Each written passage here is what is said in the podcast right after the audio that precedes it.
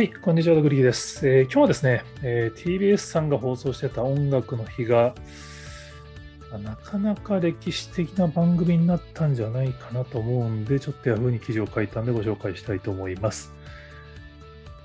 これだからダンスギフトライブっていうのが正式名称なんですかね。音楽の日自体はもともとは東日本大震災を起点として始まったあの音楽 TBS の音楽番組で、まあ、8時間とかやってるんですよね。で、いろんなアーティストが、まあ、パフォーマンスをするっていう番組なんですけど、今回の音楽の日で大きな、まあ、チャレンジというか違いになったのが、まあ、ダンスコラボ企画なんですよね。音楽の日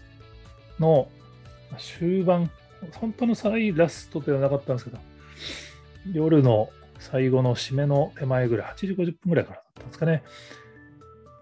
12組だったかな。ちょっとすいません。それを記事に書くのをすっかり忘れちゃったんですけど、総勢90人のさまざまな事務所とかグループのダンスボーカルグループのメンバーがパフォーマンスを披露するっていう企画がありましたと。まあ、ツイート数もめちゃめちゃ跳ね上がったんですけど、まあ、これまあ知ってる人からすると、まあ、ダンクじゃんって話になると思うんですよね。まあ、ダンクというのが、まあ、スカイハイさんと日テレさんが始めたダンスユニバースネバーキルドっていうその、まあ、ダンスの世界は殺されないっていうことになるのかな。まあ、そういうイベントが、まあ、幕張メッセで展開されて、まあ、これ、ビッグサイトと幕張メッセでしょうね。3月に4日間ぐらいやったと思うんですけど、まあ、そのいろんな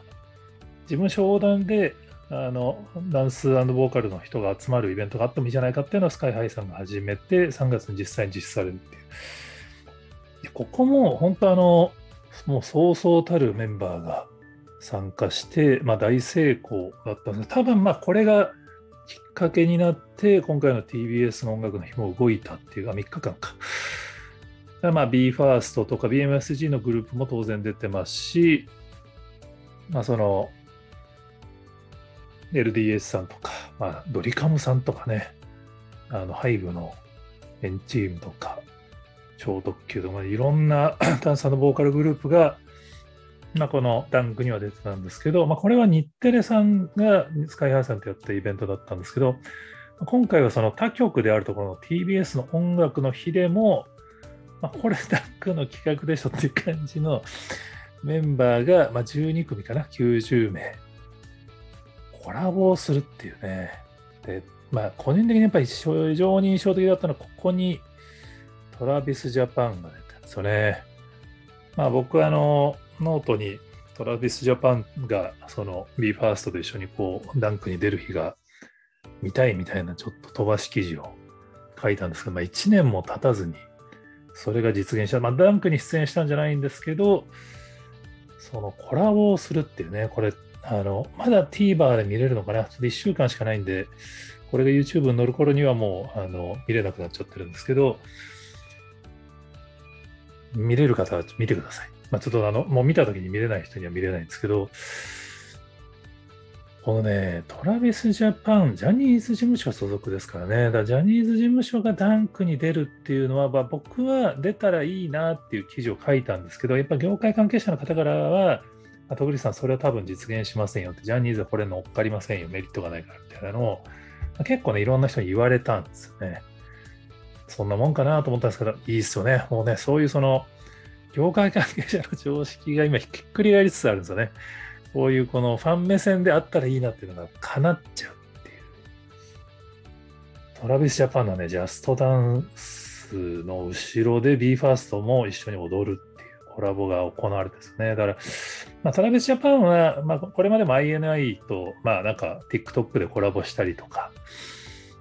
している、まあジャニーズの中では比較的そのまあ、特殊、まあ、そもそもそのアメリカ留学して、アメリカの音楽レコード会社で英語の楽曲でデビューするって非常に特殊なグループだからこそ実現できたんだっていう見方もまだ業界関係者の方からはあるんですけど、ま、いずれにしてもね、やっぱり結構まあ業界関係者の方の記事が、やっぱりこれはありえないことが起きているみたいな感じで言及されてる記事なんかもあって、まあ、当然我々一視聴者からすると、なんかその音楽番組にジャニーズ以外の男性グループは出れなかったんですよみたいな、僕も昔聞いた時に本当にいいとか思ってた時代があるんで、ファンからするとね、まあ、正直よくわかんないと思うんですよね。その実は忖度があったとか、なんか未だに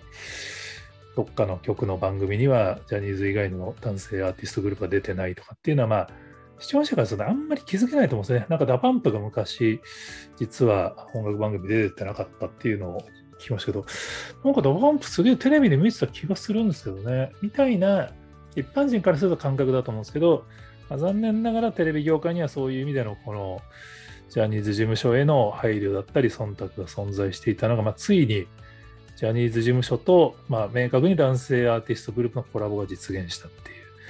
あ、残念ながら YouTube に音楽の日の動画は上がってないので、動画で見ることはできないんですけど、ちょっとね、動画、まあ、番組見ると本当ちょっとね、そういう背景を知ってるとちょっとね、感動しちゃうんですよね。まあ、そんなんで感動するって話なんですけど、で、トラビスジャパンが結構あの、エンチームとかいろんなアーティストと一緒に写真に収まったりしているのもツイッターに上がって、まあ、スカイハイさんがね、TBS 音楽の日最高でしたねって、みんな最高だった、おーっていう。ある意味、そのスカイハイさんの企画を TBS がパクったように見えるんですけど、スカイハイさんも喜んでるから、これはいいことなんだなっていうふうにちょっと個人的にも紹介したっていう。まあ、すごいですよね。もうその TBS の、まあ、TVer に配信するっても実は今回初めてで、多分これは TBS が、その、まあ、ある意味攻めてる象徴なんだと思うんですね。TBS さんって、まあ、そのジャニーズの性加害問題、まあ、ジャニー氏の性加害問題も一番最初に、報道特集という目玉の報道番組で、まあ、明確に自分たちにも、あの、落ち度があったと、責任を感じますっていう形で、あの、報道したっていう結構、あの、まあ、いわゆるこうジャニーズ事務所への忖度を最初に踏み出したと言われている曲なので、多分今回の音楽の日も、まあ、そういう意味で、まあ、そういうあのジャニーズ事務所と男性アーティストが、ジャニーズと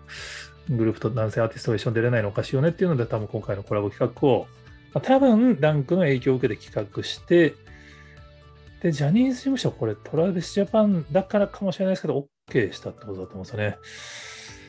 ジャニーズ事務所も当然今、その性加害問題の解決が最優先だと思いますけれども、まあ、こういうこともやらなくちゃいけないって判断をしたっていう意味で、これやっぱ僕の周辺のやっぱテレビ関係者の方からすると、やっぱり、すごいことだって書いてる人もいますし、まあ、他局はじゃあこれからどうするんだっていう問題提起してる人もいたんで、これはまあ、まあ、素人からすると正直よくわかんない話だと思いますけど、業界的にはこれ結構ね、大きい話だと思うんですよね。まあ、個人的には、まあ、2年前から 勝手に押している、2年前じゃないですね、1年半ぐらい前から勝手に押している BE:FIRST と、1年ぐらい前から、まあ、その AGT に出て、ちょっと応援している TravisJapan がコラボっていうのは本当にちょっと胸熱だったなと思って、まあ、勢いで記事にしてみました。はい、えー、他にもこんな話知ってますよって方がおられましたら、ぜひコメントやツイートで教えていただけると幸いです。今日もありがとうございます。